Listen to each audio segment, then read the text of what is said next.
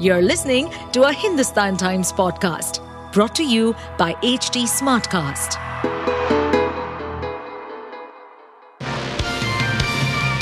Hello, these are the top news for the day. Dozens of Khalistan supporters outside the Indian consulate in Vancouver held a protest against the killing of Khalistani terrorist Hardeep Singh Nijjar amid Canadian Prime Minister Justin Trudeau's allegations that the Indian government was behind his slaying. Protesters waved Khalistan flags, played music, and shouted slogans. Some of them burnt India's flag in a garbage can outside the Indian consulate. Similar protests were held in Toronto as well. Protesters called Nijjar's killing an assassination and called for a public inquiry into the case, Canada based CTV News reported. The protest was one of several planned by Khalistan supporters in cities across Canada. The World Sikh Organization in advance issued a warning of the possibility of incitement and interference and called for vigilance, CTV News reported. In a statement, World Sikh Organization President Tejinder Singh Sidhu called for finding the killers of Hardeep Singh Nijjar. Earlier, the Vancouver Police Department closed the road around the Indian consulate in Vancouver ahead of a protest planned by Khalistan supporters. Barriers were placed blocking the entrance to the Indian consulate in Vancouver's building on Howe Street, CTV News reported.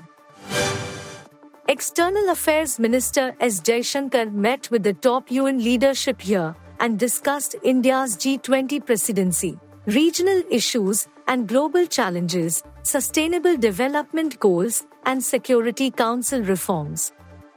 A day before he addresses the general debate at the ongoing high level United Nations General Assembly session, Jaishankar met with UN Secretary General Antonio Guterres and President of the 78th session of the General Assembly Dennis Francis on Monday at the headquarters of the World Organization. He also met with the United Nations Development Programme Administrator Achim Steiner. Jaishankar said it was a pleasure to meet with Guterres and that he discussed how India's G20 presidency has contributed to strengthening the UN sustainable development agenda. In a readout of the meeting issued by the UN spokesperson's office, Guterres expressed appreciation for India's cooperation with the UN and its leadership of the G20. Indian women's chess player Koneru Humpy faced defeat and Dronavalli Harika played out a tie, while Vidit Santosh secured a win and Arjun Kumar played out a tie in the fourth round of the women's and men's individual competition at the Asian Games in Hangzhou on Monday. In the women's round of four, Humpy lost 1 0 to China's Yifan Hou. Meanwhile, Harika played a 0.5 to 0.5 tie with Uzbekistan's Nilufar Yakubayeva. On the other hand, in the men's fourth round, Vidit Gujrathi clinched a 1 0 win against Vietnam's Tuan Minh Le. While Arjun Kumar played out a 0.5 to 0.5 tie against Iran's Seed Mohammad Amin Tabataii. In the first round of men's individual chess, Vidit and Arjun clinched a win. Whereas in women's individual chess, both Humpy and Harika have successfully secured a win. In the second round, both the men failed to seal a win as Vidit lost to Kazakhstan's Kazibek Nogerbek, and Arjun played a tie with Vietnam Tuan Minh Le. However, both Harika and Humpy have managed to win in the second round of the women's individual chess. Video game voice actors and motion capture performers have voted to authorize a strike if negotiations on a new labor contract fail, setting the stage for another possible work stoppage in Hollywood. After voting closed on Monday, the SAG-AFTRA union said 98.32% of those who cast ballots had voted in favor of authorizing a strike. The union is scheduled to begin contract talks with gaming companies on Tuesday. SAG-AFTRA is the same union representing film and television actors who went on strike in July, putting Hollywood in the midst of two simultaneous work stoppages for the first time in 63 years. In May, roughly 11,500 Writers Guild of America members walked off the job. The Writers Union reached a preliminary labor agreement with major studios on Sunday. The SAG AFTRA agreement covering video game performers expired last November and has been extended on a monthly basis as the union negotiated with major video game companies. The most pressing issues for SAG AFTRA are higher pay, medical treatment, and breaks for motion capture performers, and protection against artificial intelligence.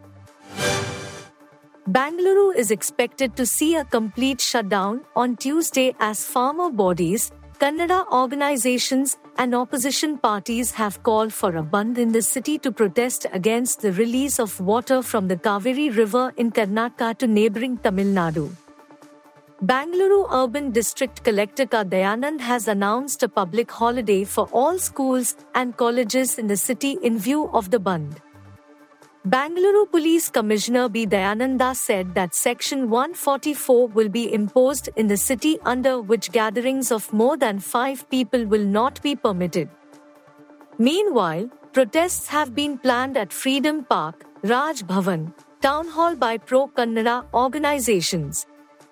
However, the police commissioner alerted that protests would only be allowed in Freedom Park. Cabs will be plying as usual in the city.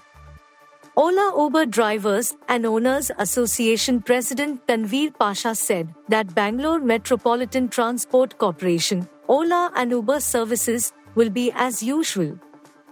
However, restaurants will remain closed in the city, President Bangalore Hoteliers Association PC Rao said.